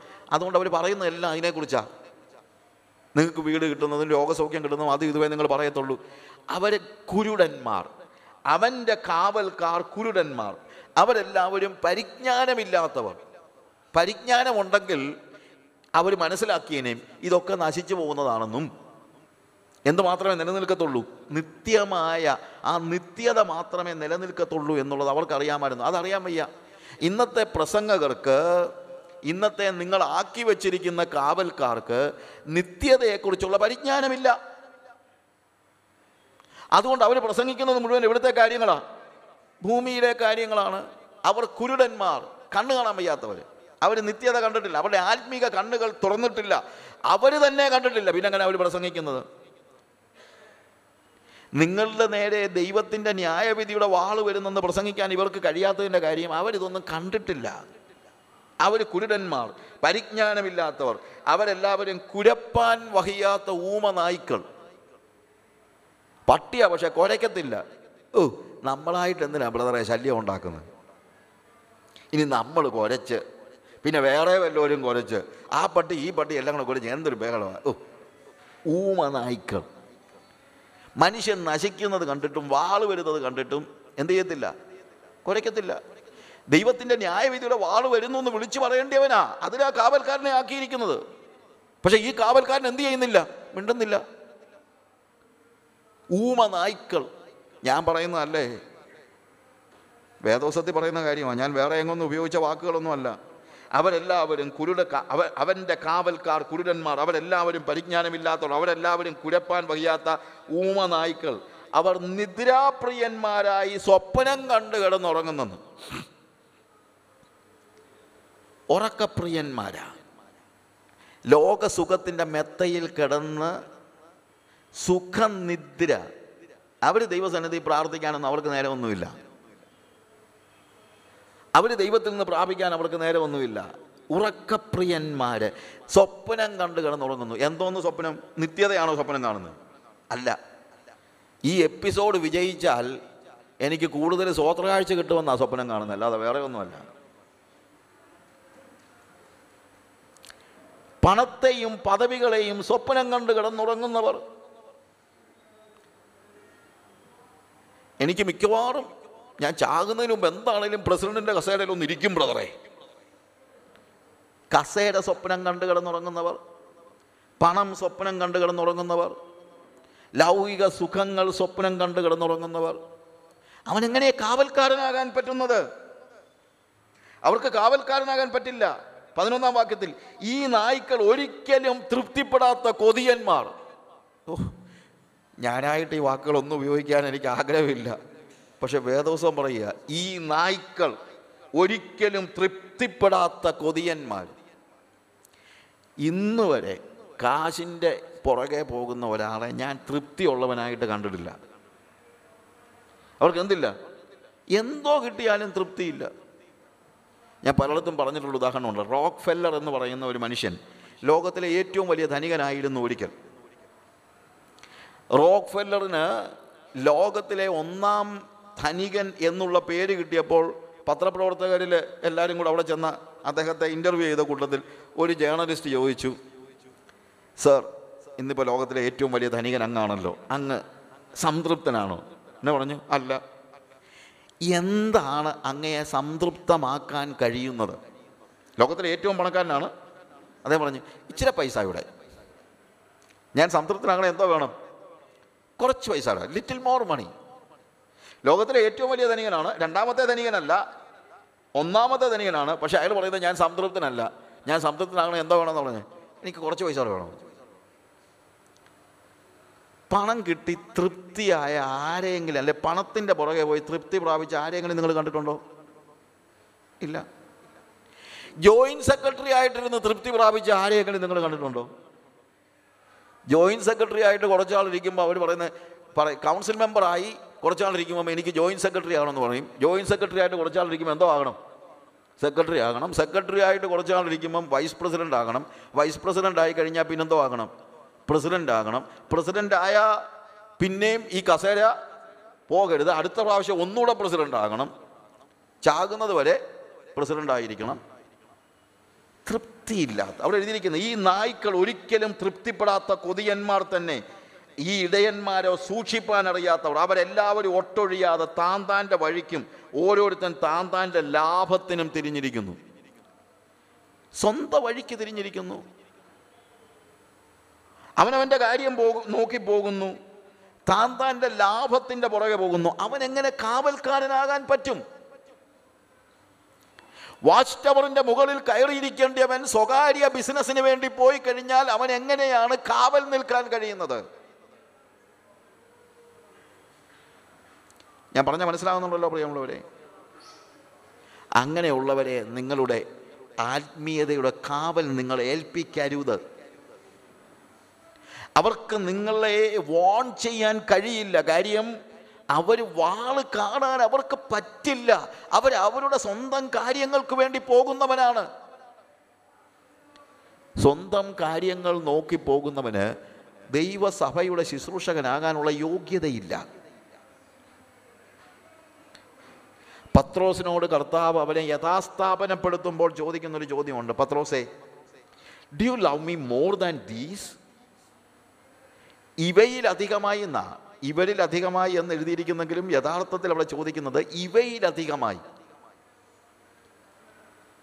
എന്താ ഇതിന്റെ അർത്ഥം?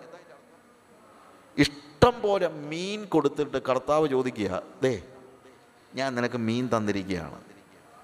നിൻ ഞാൻ നിന്റെ കൂടെ വന്നാൽ നിനക്ക് എന്നും വേണമെങ്കിൽ എനിക്ക് എന്ത് തരാൻ പറ്റും? മീൻ തരാം. നിനക്കിഷ്ടം പോലെ പണം വേണമെങ്കിൽ അതെനിക്ക് തരാം. എനിക്ക് എന്ത് വേണമെങ്കിലും ചെയ്യാം. പക്ഷെ എനിക്കൊരു ചോദ്യമുണ്ട്. ഇവയിലധികമായി നീ എന്നെ സ്നേഹിക്കുന്നുവോ? അവൻ പറഞ്ഞു ഉവ്വ കർത്താവേ ഞാൻ നിന്നെ സ്നേഹിക്കുന്നു. മൂന്ന് വട്ടം ചോദിച്ചു. മൂന്നാമത് ചോദിച്ചപ്പോൾ അവൻ പൊട്ടിക്കരഞ്ഞു. മൂന്ന് പ്രാവശ്യം തള്ളിപ്പറഞ്ഞവനെ കൊണ്ട് മൂന്ന് പ്രാവശ്യം കർത്താവ് ഏറ്റുപറയിച്ചു. എന്താ? ഞാൻ നിന്നെ ഇവയിലധികമായി സ്നേഹിക്കുന്നു. ഞാൻ നിന്നെ ഇവയിലധികമായി സ്നേഹിക്കുന്നു എന്ന് ഏറ്റു പറഞ്ഞപ്പോൾ കർത്താവ് പറഞ്ഞു അങ്ങനെയെങ്കിൽ എന്റെ കുഞ്ഞാടുകളെ മേയ്ക്കുക.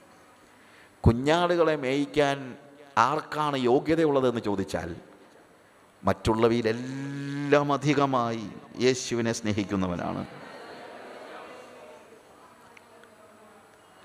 അവനാണ് ദൈവസഭയുടെ കാവൽക്കാരനാകേണ്ടത്. അല്ലാതെ മനുഷ്യൻ ഭൂരിപക്ഷ അഭിപ്രായം തിരഞ്ഞെടുക്കപ്പെടുന്നവനല്ല.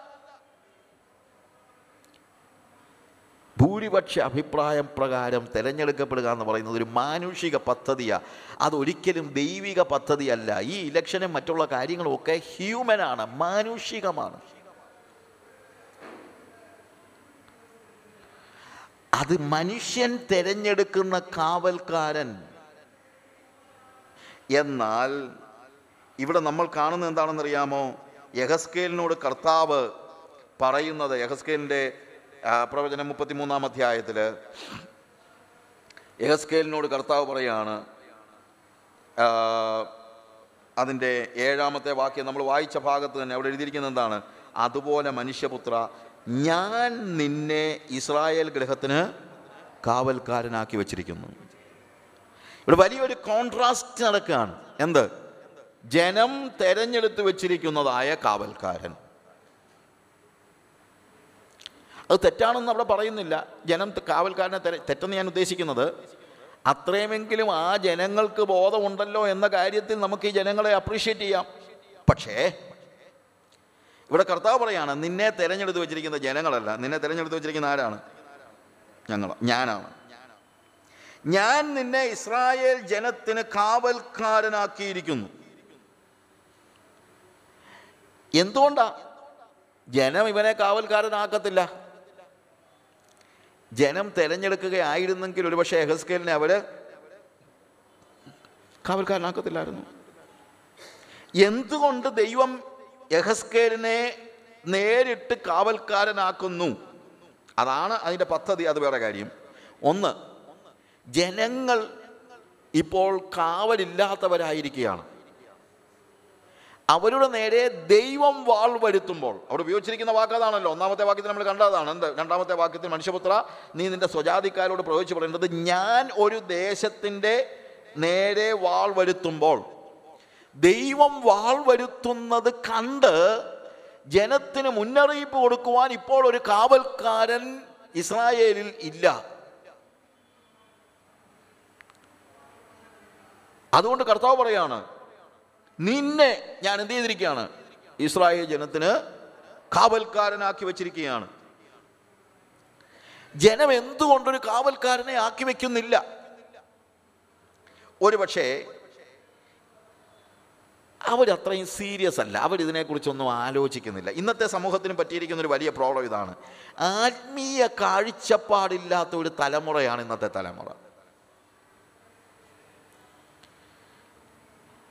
ഞങ്ങൾ ആത്മീകമായി വഴിപിഴച്ചു പോകുന്നതിനെതിരെ ഞങ്ങളെ ശാസിച്ചമർത്താൻ ഒരു ആത്മീയ നേതൃത്വം ഞങ്ങൾക്ക് വേണമെന്ന് ഏതെങ്കിലും ചെറുപ്പക്കാർ പിള്ളേർ പറയുന്നത് കേട്ടിട്ടുണ്ടോ?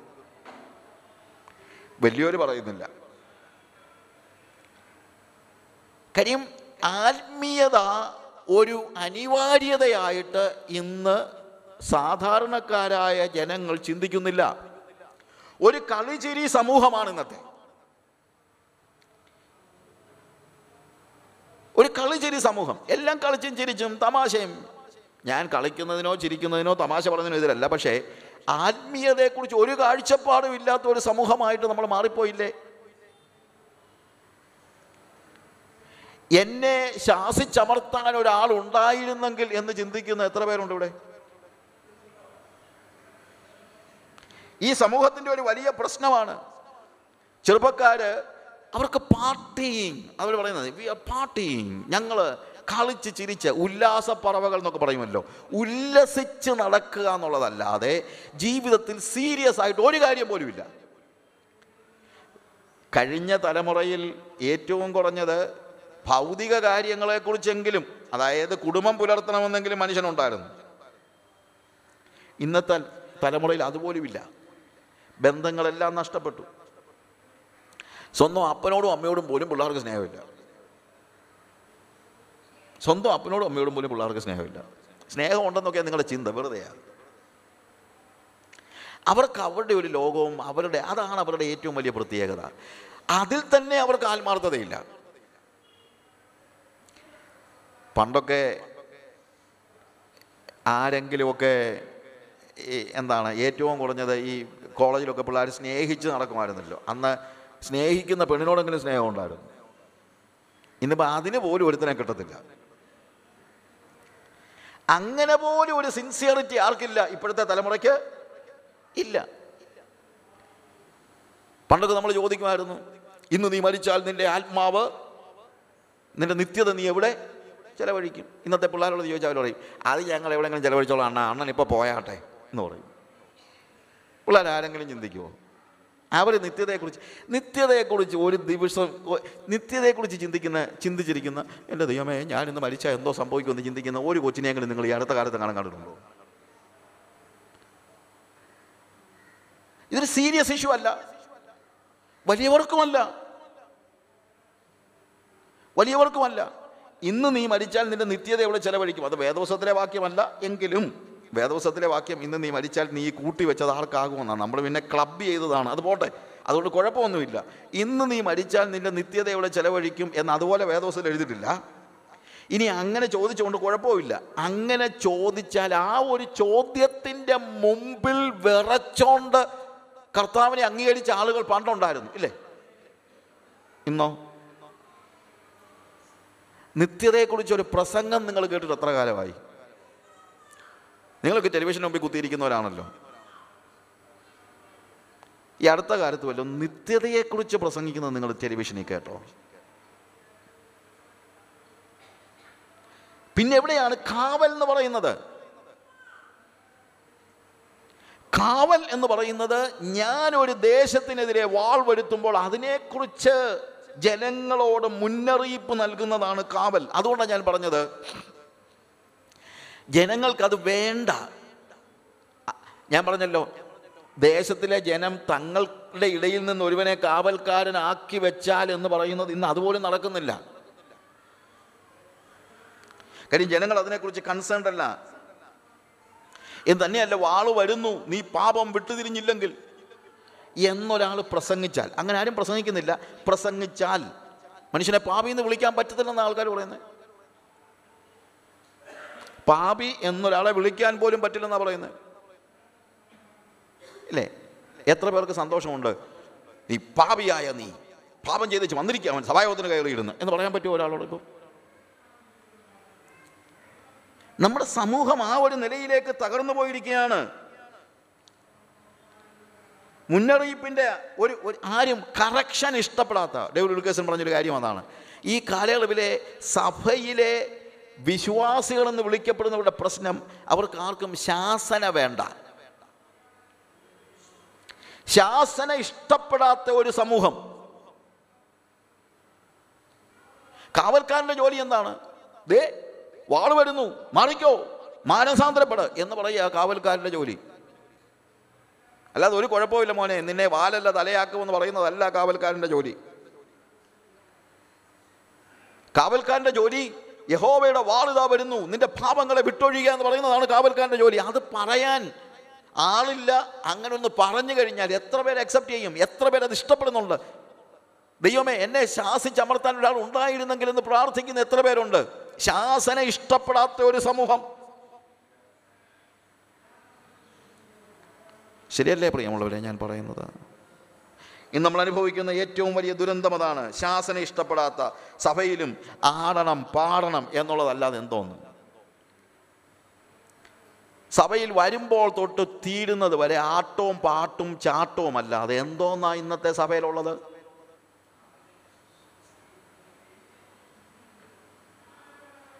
ചോദ്യങ്ങൾ ചോദിക്കാത്ത എന്തുകൊണ്ടാണെന്നറിയാമോ? പല ഇന്ന് പലപ്പോഴും സഭകൾ എന്ന് പറയുന്നത് അവർ പറയും ഞങ്ങളൊരു വർഷിപ്പ് ഗ്രൂപ്പാണെന്ന് പറയും.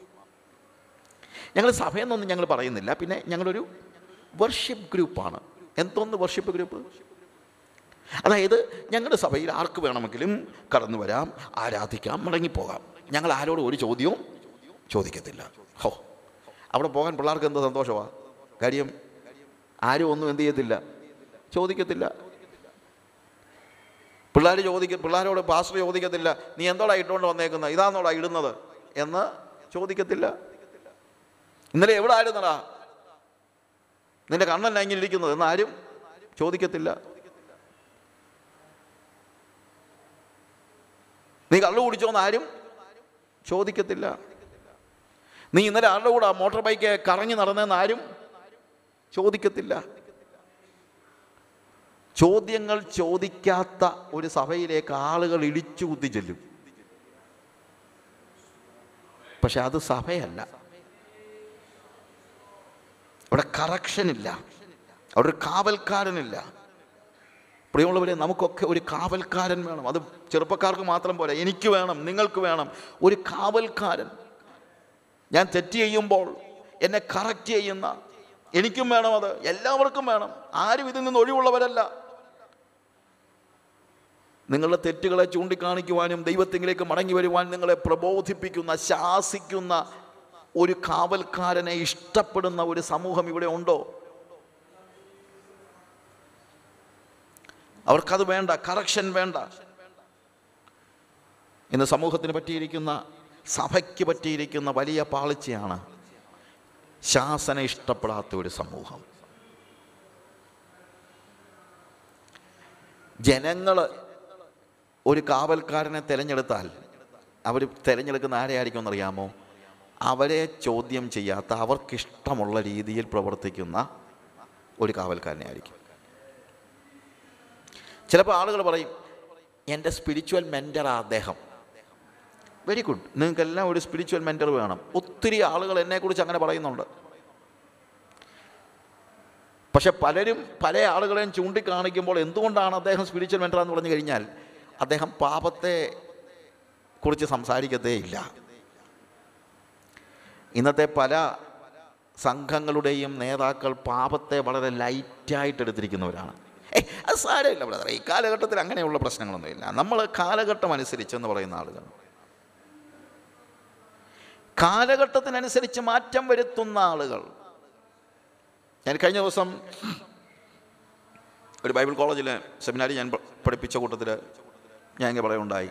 ബി ബി സിയിലെ ഒരു ഒരു പ്രോഗ്രാം ഞാൻ കണ്ടതാണ്. ഒരു ബി ബി സിയിൽ കണ്ടതല്ല അതിന് ഞാൻ വേറൊരു ഒരു ക്രിസ്ത്യൻ ചാനലിൽ അത് കണ്ടതാണ് ഒരു പ്രായമുള്ള കപ്പിൾ നെതർലാൻഡ്സിലോ യൂറോപ്പിലുള്ളതാണ് അവർ ഒരു ടൂറിസ്റ്റ് പ്ലേസിൽ ഒരു ഹോം സ്റ്റേ നടത്തുകയാണ്. പക്ഷേ അവരുടെ ഹോം സ്റ്റേയിൽ ആൾ കൂടു കൂടുന്നില്ല. ആളുകൾ ചെല്ലുന്നില്ല. ഹോം സ്റ്റേ വൃത്തിയില്ലാഞ്ഞിട്ടൊന്നും അല്ല ഭക്ഷണം മോശമായിട്ടൊന്നും അല്ല.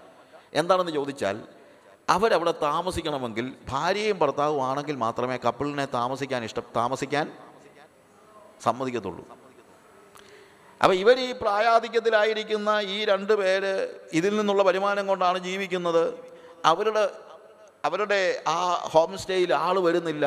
അതിനെക്കുറിച്ചൊരു അതിനകത്ത് അവർ ചെല്ലുമ്പോഴേ ഒരു കപ്പിൾ എന്നാൽ ആദ്യം ചോദിക്കുന്ന ആർ യു മാരീഡ് എന്നാണ് ചോദിക്കുന്നത്. അല്ലാതെ ചെല്ലുന്ന ആളുകൾ അവർ പറയും we are sorry we give rooms only for people who are married couple who are married വിവാഹം കഴിച്ച ദമ്പതികൾക്ക് മാത്രമേ ഞങ്ങൾ മുറി കൊടുക്കത്തുള്ളൂ. അവർ പോകും. അങ്ങനെ അത് മിക്കപ്പോഴും ഒഴിഞ്ഞു കിടക്കുന്നവർ ബി ബി സിയിൽ ഇവരെ ഒരു സ്ത്രീ ഒരു പെങ്കൊച്ച് ഇവരെ ഇന്റർവ്യൂ ചെയ്ത കൂട്ടത്തിൽ ചോദിക്കുകയാണ്. ഇതൊരു ടൂറിസ്റ്റ് പ്ലേസ് അല്ലേ? ഇവിടെ നിങ്ങൾ എന്തിനാ എത്തിക്സ് ഒക്കെ നോക്കുന്നത്? അപ്പോൾ അവർ പറഞ്ഞു because we believe in the Bible അതൊക്കെ ശരിയാണെന്നേ. But this is two thousand thirteen രണ്ട് വർഷം മുമ്പത്തെ കാര്യമാണ്. ഇത് രണ്ടായിരത്തി പതിമൂന്നിൽ നിങ്ങൾ ഈ പറയുന്ന കാര്യമല്ലോ നടക്കുമോ? This is a tourist place നിങ്ങളൊന്ന് കോംപ്രമൈസ് ചെയ്യണം. ഇക്കാര്യത്തിലൊക്കെ ഈ don't think that you are living in the Bible lands or biblical era വേദപുസ്തകത്തിന്റെ കാലയളവിലാണ് നിങ്ങൾ താമസിക്കുന്നത്. നിങ്ങൾ ചിന്തിക്കരുത്. ഞാൻ സ്ത്രീ പറഞ്ഞു ഞങ്ങളുടെ ബൈബിൾ കാലഘട്ടം അനുസരിച്ചും സ്ഥലമനുസരിച്ചും മാറുന്നതല്ല. നമ്മുടെ സ്റ്റാൻഡേർഡ്സ് നമ്മളൊന്ന് ആലോചിച്ച് നോക്കിയേ. നമ്മുടെ ചെറിയ പ്രായത്തിൽ മഹാപാതകമെന്ന് ചിന്തിച്ചിരുന്ന കാര്യങ്ങൾ ഇന്നത്തെ പിള്ളേരോട് പാപമെന്ന് പറഞ്ഞാൽ അവർ ചിരിക്കും. ആമേ റൈറ്റ് അവർക്കത് പാപമെന്ന് തോന്നുന്നില്ല. പിള്ളേരല്ല പാസ്റ്റർമാരും ഇരിക്കും. കാര്യം പാസ്റ്റർമാർ പറയുന്നത് ദാറ്റ്സ് ഓക്കെ നോ പ്രോബ്ലം ഞാൻ പറയാറുണ്ട് ഈ കാലയളവിൽ ഏറ്റവും കൂടുതൽ പ്രചുര പ്രചുര പ്രചാരം നേടിയിരിക്കുന്ന ദൈവശാസ്ത്രമാണ്. നോ പ്രോബ്ലം തിയോളജി എന്തോ പറഞ്ഞാലും നോ പ്രോബ്ലം എന്തിനേയും അക്സെപ്റ്റ് ചെയ്യുന്നതായ സഭകൾ. പാസ്റ്ററെ ഞാൻ ഈ സഭയിൽ അംഗമായിട്ട് വരാൻ ആഗ്രഹമുണ്ട്. നോ പ്രോബ്ലം പക്ഷേ പാസ്റ്ററെ ഞാൻ ഇടയ്ക്കിടയ്ക്ക് മദ്യപിക്കും. എനിക്ക് മദ്യം അതൊരു പ്രശ്നമാണ് നോ പ്രോബ്ലം പിന്നെ സൺഡേ മോർണിംഗ് മദ്യപിക്കരുത്. ഈവനിങ്ങേ ആകാവൂ പക്ഷേ ഞാൻ ഒന്ന് കല്യാണം കഴിച്ചതാ പക്ഷേ അവൾ എന്നെ ഉപേക്ഷിച്ചു. അത് കഴിഞ്ഞിട്ട് ഞാൻ മറ്റൊരു കല്യാണം കഴിച്ചു ഞാൻ അവളെ ഉപേക്ഷിച്ചു. ഇപ്പം ഞാൻ വേറൊരാളുടെ കൂടെ താമസിക്കുന്നത്. എന്നാലും ഞങ്ങൾ പിരിയാൻ തീരുമാനിച്ചിരിക്കുക. വേറൊരു കൊച്ചു എന്റെ കൂടെ താമസിക്കാൻ സമ്മതിച്ചിട്ടുണ്ട്. ഞാൻ എനിക്ക് സഭയെ വരാൻ പറ്റുമോ? നോ പ്രോബ്ലം എല്ലാവരെയും കൂട്ടിക്കൊണ്ട് പോരും.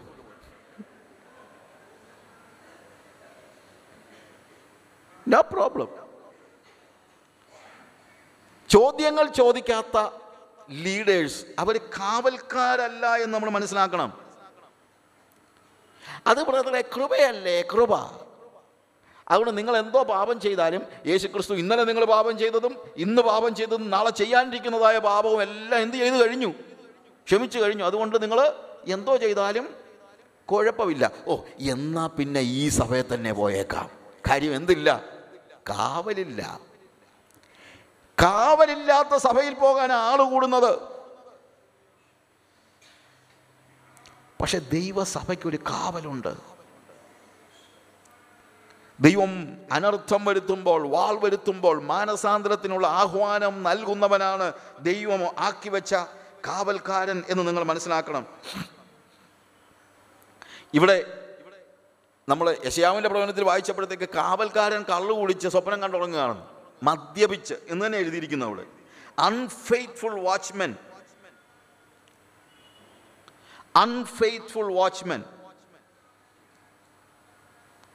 ഇന്നത്തെ ഒരു വലിയ പ്രശ്നം അതാണ്. ദൈവസഭയ്ക്ക് വിശ്വസ്തരായ കാവൽക്കാരില്ലാതെ പോയിരിക്കുന്നു. ഈ കാലഘട്ടത്തിൽ ഒന്ന് ആലോചിച്ച് നോക്കിയേ. എത്ര ലൈറ്റാണ് നമ്മളുടെ സഭാ ശുശ്രൂഷകന്മാർ പോലും. സ്ട്രിക്റ്റ് ആയിട്ടുള്ളൊരു സഭാ ശുശ്രൂഷകൻ ഇന്ന് കാണാനില്ല. ഉണ്ടെങ്കിൽ അയാളെ സ്ഥലം മാറ്റുകയും ചെയ്യും. ഇനി നമുക്ക് വേണ്ട. അങ്ങനെ ഒരു കാവൽക്കാരനെ നമുക്ക് വേണ്ട എന്നുള്ളതാണ് ഇവിടുത്തെ ഒരു വലി- വലിയ പ്രോബ്ലം. അതുകൊണ്ട് നമ്മുടെ മുമ്പിൽ നമുക്ക് വേണ്ടി വരുന്ന കാവൽക്കാരന്റെ വലിയ പ്രോ വലിയ കാര്യം എന്നു ചോദിച്ചു കഴിഞ്ഞാൽ അവർ കാലാകാലങ്ങളിൽ അവർക്കിഷ്ടമുള്ളതുപോലെ അതായത് അവർ അവരുടെ കാര്യം നമ്മൾ മുമ്പേ പറഞ്ഞല്ലോ കാവൽക്കാരുടെ കാര്യം പറഞ്ഞപ്പോഴത്തേക്ക് യശയപ്രവചനം അൻപത്തി ആറാം അധ്യായത്തിൽ നമ്മൾ വായിച്ച ഒരു കാര്യം ഇതാണ്. ഏ? ഈ നായ്ക്കൾ ഒരിക്കലും തൃപ്തിപ്പെടാത്ത കൊതിയന്മാർ എന്താണ്? അവർ എല്ലാ അവരുടെ തൃപ്തിപ്പെടാത്ത കൊതിയന്മാർ തന്നെ ഈ ഇടയന്മാരോ സൂക്ഷിപ്പാൻ അറിയാത്തവർ സൂക്ഷിക്കുന്ന ഒരു പ്രശ്നമേ ഉദിക്കുന്നില്ല. അവരെല്ലാവരും ഒട്ടൊഴിയാതെ താന്താന്റെ വഴിക്കും ഓരോരുത്തൻ താന്താന്റെ താന്റെ ലാഭത്തിനും തിരിഞ്ഞിരിക്കുന്നു. ശുശ്രൂഷകർ പോലും കാവൽക്കാർ പോലും അവന് ലാഭം ഉണ്ടാക്കാനുള്ള നോട്ടമേ ഉള്ളെന്ന്. അവർ പറയുന്ന വാക്ക് പന്ത്രണ്ടാം വാക്യത്തിൽ വരുവീൻ ഞാൻ പോയി വീഞ്ഞു കൊണ്ടുവരാം. നമുക്ക് മദ്യം കുടിക്കാം. ഇന്നത്തെ പോലെ നാളെയും കേമത്തിൽ തന്നെ ഇരിക്കാമെന്ന് അവർ പറയുന്നു. സുഖിമാന്മാരായ കാവൽക്കാർ. സുഖിമാന്മാരായ കാവൽക്കാർ. അതിനകത്ത് അവർ തെറ്റും കാണുന്നില്ല. ഞാൻ ആഫ്രിക്കയിലാണ് കൂടുതൽ സമയം സ്പെൻഡ് ചെയ്യുന്നത്. മൊസാംബിക്കിൽ ഞാൻ കഴിഞ്ഞ പ്രാവശ്യം പാസേഴ്സിന് വേണ്ടി ക്ലാസ് എടുത്തപ്പോൾ എനിക്ക് അവിടുത്തെ അസംബ്ലി സപ്പോർട്ടിന്റെ ഒരു സ്റ്റേറ്റിന്റെ പാസ്റ്റേഴ്സാണ് അപ്പോൾ എനിക്ക് ട്രാൻസ്ലേറ്റ് ചെയ്ത് അവിടുത്തെ സൂപ്രണ്ടിന്റെ വൈഫാണ് ജൊസീന. ആ സൂപ്രണ്ടിന്റെ ഏറ്റവും അടുത്ത് അവിടുത്തെ സുഹൃത്താണ് പൗളോ വേഗസ് എന്ന് പറഞ്ഞു. ജൊസീന പറഞ്ഞു പാസ്റ്റർ പ്ലീസ് ഈ കാര്യം രണ്ട് മൂന്ന് പ്രാവശ്യം പറയണം. ഈ മദ്യപാനത്തിനെതിരായിട്ട്. ഞാൻ ചോദിച്ചു വാട്ട് ഹാപ്പൻ ഇത് പാസ്റ്റേഴ്സ് കോൺഫറൻസ് അല്ലേ? അയ്യോ. ആ സ്ത്രീ എന്നോട് പറഞ്ഞതാണ് എന്റെ പൊന്ന് സാജു പാസ്റ്റർ മദ്യപിക്കുന്നത് തെറ്റല്ല എന്ന് പഠിപ്പിക്കുന്ന പാസ്റ്റർമാരോടുണ്ടെന്ന് ഏയ് ഇറ്റ്സ് നോട്ട് അൻ ഇഷ്യൂ എന്ന് പഠിപ്പിക്കുന്ന. ഞാൻ മുറമ്പാല എന്ന് പറഞ്ഞ സ്ഥലത്ത് പ്രാവശ്യം ക്ലാസ് എടുത്തു പാസ്റ്റേഴ്സിന് വേണ്ടി. രണ്ട് ദിവസത്തെ ക്ലാസ് കഴിഞ്ഞപ്പോൾ ഒരു പാസ്റ്ററിന്റെ അടുത്ത് വന്നിട്ട് പറഞ്ഞു മിഷനറി ഞാൻ ആയിരത്തി തൊള്ളായിരത്തി എൺപത്തി ഒൻപത് തൊട്ട് പാസ്റ്ററാണ്. പക്ഷേ ഇന്ന് ആദ്യമായിട്ടാണ് മദ്യമാനി സ്വർഗരാജ്യത്തിൽ പോകത്തില്ലെന്ന് ഞാൻ കേൾക്കുന്നതെന്ന്. അപ്പോൾ ഞാൻ ചോദിച്ചു നിനക്ക് ബൈബിളില്ലേ? ബൈബിളുണ്ട് അതൊരു പോർച്ചുഗീസ് ബൈബിളാണ് പക്ഷേ ഞാൻ സംസാരിക്കുന്നത് ചിച്ചേവയാണ്. എനിക്ക് ആ ചിച്ചേവ ഭാഷ ബൈബിളില്ല. ബൈബിളുണ്ട് പക്ഷേ അവനത് വാങ്ങിച്ചിട്ടില്ല. ബൈബിളുണ്ടെന്ന് പറഞ്ഞു കഴിഞ്ഞാൽ അവിടെ കിട്ടാൻ ബുദ്ധിമുട്ടാണ്. കാര്യം അത് മലാവിയിലാണ് കൂടുതൽ ചിച്ചേവ. ഞാൻ മലാവിയിൽ പോയിട്ടുണ്ട്. ചിച്ചേവ ബൈബിളിന്റെ ബണ്ടിൽസ് വാങ്ങിച്ച് ഞാൻ അവിടുത്തെ പാസ്റ്റേഴ്സിന് കൊടുത്തിട്ടുണ്ട്. കാര്യം മിക്ക പാസ്റ്റേഴ്സിന് അവിടെ ബൈബിളില്ല. പാസ്റ്റേഴ്സിന്. അതൊരു പക്ഷേ അവരുടെ ബലഹീനത അതായത് അവർക്ക് you know they are very poor people ഒരു പക്ഷേ ഇല്ലായിരിക്കാം. ഇല്ല എന്നുള്ളതൊന്നും അവർക്ക് ബൈബിൾ ഇല്ല എന്നുള്ളത് അവർ അവർ പൂറാണെന്നുള്ളത് കൊണ്ട് അവർക്ക് ബൈബിൾ കിട്ടി. അത് പറയാൻ പറ്റത്തില്ല കേട്ടോ. അത് ഞാൻ ഒരിക്കലും അത് അക്സെപ്റ്റ് ചെയ്തില്ല കാര്യം അസുഖം വന്നാൽ ഇവർ എന്താ പൂറാണെന്ന് പറഞ്ഞ് ഞാൻ അവരോട് തന്നെ ചോദിക്കും. അവരോട് ചോദിച്ചിട്ടുണ്ട്. പലപ്പോഴും ഞാൻ ചോദിക്കാറുണ്ട്. ബൈബിളില്ല we are poor people missionary ഞാൻ പറഞ്ഞു നീ പൂറാണെന്ന് പറഞ്ഞ് നിന്നോട് ഡോക്ടർ പറയുക നിനക്കൊരു ഒരു പ്രത്യേക മരുന്നുണ്ട്. അതിന് ബൈബിളിന് അവിടെ നമ്മുടെ വില വെച്ച് നോക്കി അഞ്ഞൂറോ അറുന്നൂറ് രൂപയാകുമെന്ന് വെച്ചോ. വില കൂടുതലാണ് അവിടെ ബൈബിൾ അറുന്നൂറ് രൂപയാകും. അറുന്നൂറ് പകരം ആറായിരം ആണെന്ന് പറഞ്ഞാൽ നീ എന്ത് ചെയ്യും? മരുന്ന് വാങ്ങിക്കും. പക്ഷേ ബൈബിളിന് അറുന്നൂറാണെന്ന് പറഞ്ഞാൽ നീ വാങ്ങിക്കത്തില്ല. അപ്പോൾ അതുകൊണ്ട് അതൊരു ഒഴികഴിവൊന്നുമല്ല പക്ഷെ ഞാൻ പറഞ്ഞതെന്ന് ചോദിച്ചു കഴിഞ്ഞാൽ ഇന്ന് വരെ ആരും അവിടെ പോയി പഠിപ്പിച്ചിട്ടില്ല. ഞാനപ്പം ആലോചിച്ചു എന്റെ ദൈവം ഇവൻ എന്ത് ഈ പറയുന്നേ? അപ്പോൾ കർത്താവിനോട് ചോദിച്ചു ഇത് പറഞ്ഞു കൊടുക്കാൻ നീ എന്നാ ഇത്രയും നാളായിട്ട് വരാഞ്ഞ്? കാര്യം അവൻ എന്ത് ചെയ്യത്തില്ല? അവൻ അറിയത്തില്ല. അപ്പം ഞാൻ പെട്ടെന്ന് ആലോചിച്ചു ദൈവമേ ഇവൻ അറിയാൻ വയ്യാത്തതുകൊണ്ടാണ് നമ്മളവിടെ അറിയാവുന്നവരാണല്ലോ നമ്മളൊക്കെ തെറ്റ് ചെയ്യുന്നതിനെ അറിയാൻ വയ്യാഞ്ഞിട്ട് വല്ലതാണോ? അറിയാമായിട്ടും തെറ്റ് ചെയ്യുന്നെങ്കിൽ പിന്നെ എന്തിനാ പാവം പിടിച്ച ആഫ്രിക്കക്കാരനെ കുറ്റം പറയുന്നത്? ഞാൻ പറഞ്ഞ മനസ്സിലാക്കണം. ജനപ്രിയരാകാൻ വേണ്ടി എന്തും അക്സെപ്റ്റ് ചെയ്യുന്നവരായ അത് തെറ്റാണെന്ന് പോലും സംഭവിക്ക സമ്മതിക്കാത്തതായ ആളുകൾ. ഇവിടെയാണ് നമ്മൾ കാവലിനെ കുറിച്ച് ആലോചിക്കേണ്ടത്. ഒരു ഈ ഈ സമൂഹം അവർ ഒരു പക്ഷേ കാവൽ കാവൽക്കാരെ ആക്കാൻ അവർ അവർ നോക്കുന്നില്ല. കാര്യം അവർക്ക് അതിനെക്കുറിച്ചുള്ള ബോധ്യമില്ല. അവർ ഇഗ്നറന്റ് ആയിരിക്കാം. ഇഗ്നറന്റ് ആണെന്നുള്ളത് തീർത്ത് നമുക്ക് പറയാൻ പറ്റില്ല. പക്ഷേ ഇവിടെ ഇന്ന് ഇല്ലാതെ പോയിരിക്കുന്നത് എന്താണ്? ദൈവത്തിന് വേണ്ടി നിലകൊള്ളുന്നതായ ഒരു കാവൽക്കാരൻ.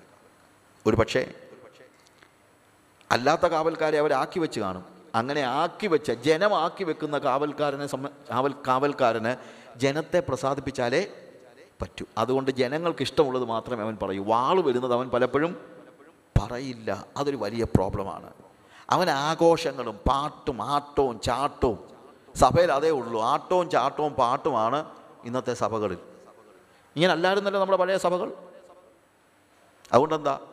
ആട്ടം സഭയിൽ ചാട്ടം സഭയിൽ ആളുണ്ട്. ആരെങ്കിലും എന്ത്? കൃത്യമായിട്ട് ഉപദേശം പഠിപ്പിച്ചാൽ കൃത്യമായിട്ട് പാപി നരകത്തിൽ പോകുമെന്നും അവന് വേണ്ടി ഒരുക്കിയിരിക്കുന്നു. നീ പാപം വിട്ടുതിരിഞ്ഞില്ലെങ്കിൽ നീ നരകത്തിലോട്ടാണ് പോകുന്നതെന്നും പറഞ്ഞാൽ അവിടെ പോകാൻ പിള്ളേർക്ക് ഇഷ്ടമല്ല? പിള്ളേർക്കും ഇഷ്ടമല്ല വലിയവർക്കും ഇഷ്ടമല്ല? ഇവിടെയാണ് ദൈവം നിയോഗിച്ചാക്കി വെച്ചിരിക്കുന്ന കാവൽക്കാരൻ. എസ്കൽ പ്രവാചന്റെ പുസ്തകത്തിൽ നമ്മൾ മുപ്പത്തിമൂന്നാം അധ്യായത്തിൽ വീണ്ടും നമ്മൾ വായി അവിടെ തന്നെ വായിക്കുമ്പോൾ നമ്മൾ കാണുന്ന കാര്യം ഇതാണ്. ഞാൻ നിന്നെ ജനമാക്കി വെക്കുന്നത് അല്ല. എന്താണ്? അതിന്റെ ഏഴാമത്തെ വാക്യം വായിക്കുമ്പോൾ അതുപോലെ മനുഷ്യപുത്ര ഞാൻ നിന്നെ ഇസ്രായേൽ ഗ്രഹത്തിന് കാവൽക്കാരനാക്കി വെച്ചിരിക്കുന്നു. ഞാൻ ഞാനാക്കി വെച്ചിരിക്കുന്നു. ദൈവം അവനെ ആക്കി വച്ചിരിക്കുന്നു. എന്നിട്ട് അവിടെ പറഞ്ഞിരിക്കുന്നത് എന്റെ വായിൽ നിന്ന് വചനം കേട്ട് എന്റെ നാമത്തിൽ അവരെ നീ ഓർമ്മപ്പെടുത്തണം. ഞാനാണ് ആക്കി വച്ചിരിക്കുന്നത്. ഇറ്റ്സ് എ ഡിവൈൻ അപ്പോയിൻമെന്റ് എന്റെ വായിൽ നിന്ന് വചനം കേട്ട് എ ഡിവൈൻ കമ്മ്യൂണിക്കേഷൻ എന്റെ നാമത്തിൽ എ ഡിവൈൻ റെപ്രസെന്റേഷൻ ഒറ്റ ചെറിയ വാക്യമാണ് പക്ഷേ ഇവിടെ പറഞ്ഞിരിക്കുന്ന കാര്യം ഞാൻ ആക്കിയിരിക്കുന്നു. അതായത് നമുക്കുള്ള നിയോഗം മാനുഷിക നിയോഗമല്ല പ്രത്യുത ദൈവിക നിയോഗമാണ്. ദൈവം നമ്മളെ കാവൽക്കാരാക്കി വെച്ചിരിക്കുന്നു. പാസ്റ്റർമാരെ കുറിച്ച് മാത്രമല്ല ഈ പറയുന്നത്. ഇന്ന് ദൈവത്തിന് നിങ്ങളെ ഒക്കെ കാവൽക്കാരനാക്കി വെക്കാൻ ആഗ്രഹമുണ്ട്. ഒരുപക്ഷെ പാസ്റ്റർമാരെ കൂടെ കാവൽ ചെയ്യേണ്ട ഗതികേടാ ഇന്ന് വന്നിരിക്കുന്നു. ഞാൻ ആക്കി വെച്ചിരിക്കുന്നു നമ്മളെ ദൈവം അപ്പോയിന്റ് ചെയ്തിരിക്കുന്നു. അങ്ങനെയാണെങ്കിൽ ഉത്തരവാദിത്വം കൂടുതലാണ് ഇനി ജനങ്ങൾക്കിഷ്ടമുള്ളത് നീ പ്രവചിച്ചാൽ പോരാ. എന്റെ വായിൽ നിന്ന് വചനം കേട്ട് ഡിവൈൻ കമ്മ്യൂണിക്കേഷൻ ദൈവികമായ ഒരു സംസർഗം ദൈവികമായ ഇടപെടൽ അത് നമുക്ക് വേണം. എന്റെ നാമത്തിൽ എന്റെ നാമത്തിൽ ഡിവൈൻ റെപ്രസെന്റേഷൻ നമ്മൾ പോകുന്നത് നമ്മളുടെ പേരിലല്ല ആരുടെ പേരിലാണ്? ദൈവത്തിന്റെ പേരിൽ. അതായത് ദൈവത്തെ പ്രതിനിധീകരിച്ചുകൊണ്ടാണ് ഞാൻ കാവൽ നിൽക്കുന്നത്. എന്റെ വാക്കുകൾ എന്റെ വാക്കുകളല്ല ദൈവത്തിൽ നിന്ന് ഞാൻ കേട്ട വചനങ്ങളാണ് ഞാൻ സംസാരിക്കുന്നത്. ഹലലുയ്യ ഈ വിഷയങ്ങളെക്കുറിച്ച് നമുക്ക് അടുത്ത സെഷനിൽ ഒരു ചെറിയ ബ്രേക്ക്. അതിനുശേഷം